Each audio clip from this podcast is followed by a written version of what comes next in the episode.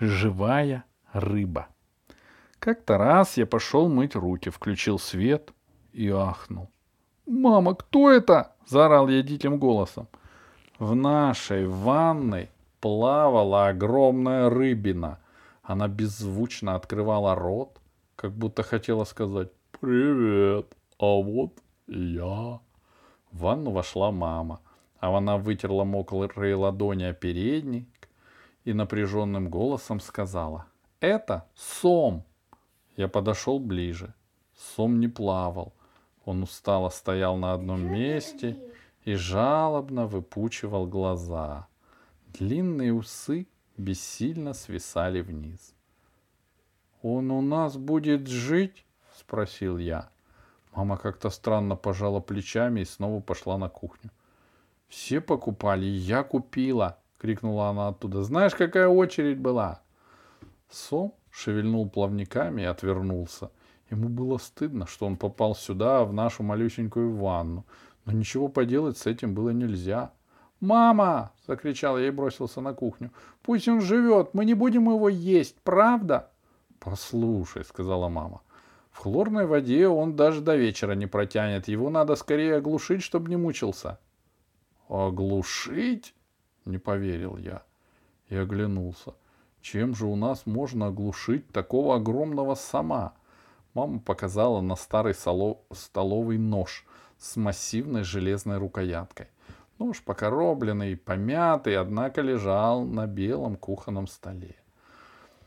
Я вернулся в ванную и подпустил Сому холодной водички. Он благодарно шевельнул усами, а потом выпучил глаза еще больше. Видно, вода и вправду была хлорная.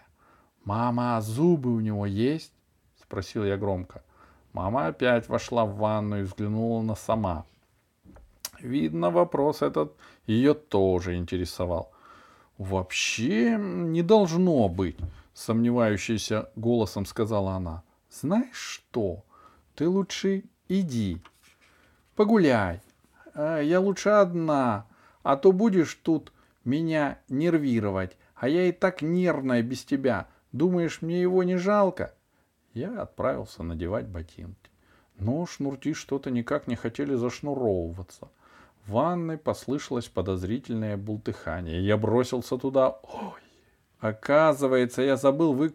выключить воду. Сом всплыл почти до самого края и с надеждой глядел на меня. Он оживился. Мотнув плавниками, он проплыл туда, обратно, поперек ванны.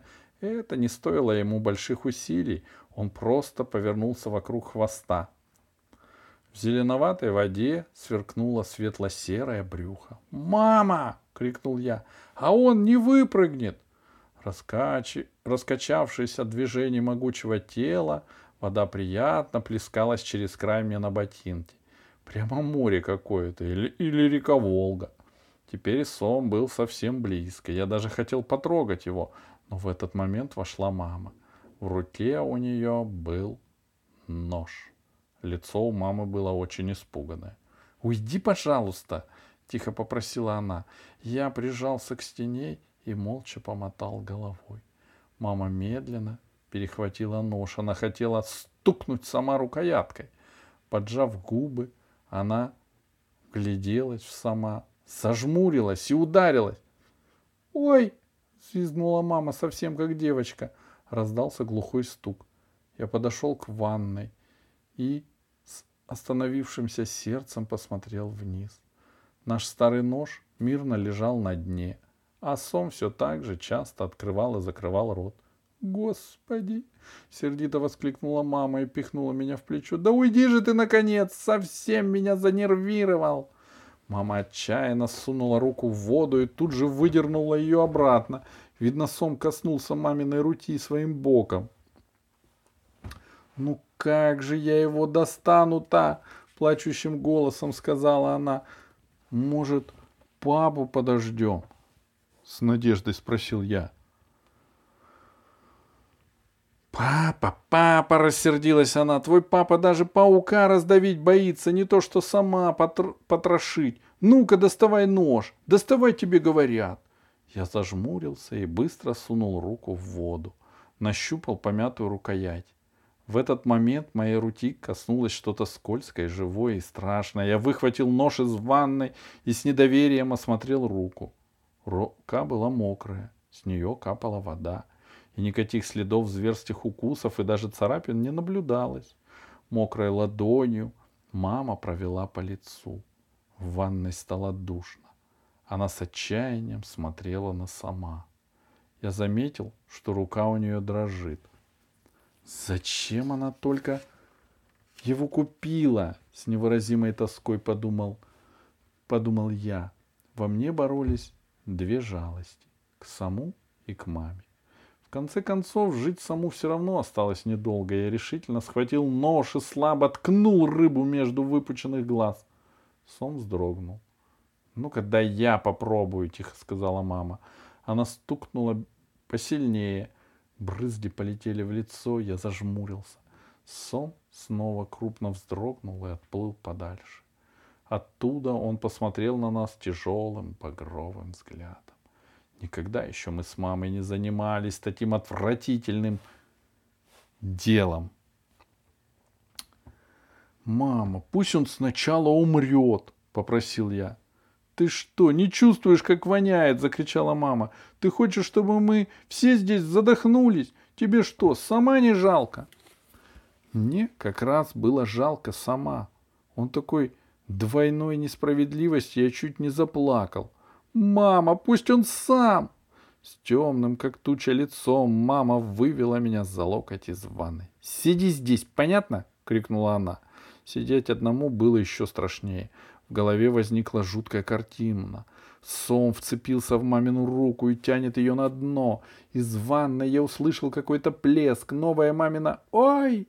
Крупное бултыхание и рванулся обратно.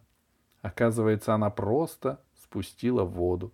Через некоторое время Сом лежал на дне, отчаянно вздымал жабры и бил хвостом. Мама взяла в руки какую-то газету и накрыла ею сама. Он по-прежнему сильно колотил хвостом. Я стукнул головой маму в бок и закричал «Отпусти его немедленно! Я тебе приказываю!» Согнув спину и тяжело дыша, мама держала сама. Закрыв глаза, она тихо проговаривала. «Левочка, я прошу тебя, не мешай мне. Ну что же делать, раз я его купила? В другой раз не буду. Я же тебе сказала. Пойди погуляй. А ты не захотел. Уйди к себе. Я очень тебя прошу. Шумно вздохнув, мама подняла сама на вытянутых руках. Он разбрызгивал крупные пахучие капли. Как приклеенный я поплелся за мамой в кухню. Она плюхнула сама на стол и отчаянно оглянулась. Он трепыхался, подползая ближе к краю. «Держи хвост!» — сдавленно крикнула она. «Я нож возьму!» Я уцепился за Соми хвост и закрыл глаза. Дыхание перехватило. В животе что-то мелко дрожало. Бац! И движения хвоста стали тише, спокойнее. Бац! И Сом последний раз шлепнул им об стол. Мне показалось, что Сом быстро начал высыхать. Я в последний раз посмотрел в вытаращенные сомьи глаза и медленно пошел из кухни. Руки мои пахли самом. Комната пахла самом, весь мир пах сомом. Сквозь слезы я шепнул сам себе. «Папа любит жареную рыбу». Через некоторое время я снова зашел на кухню. Сама уже не было.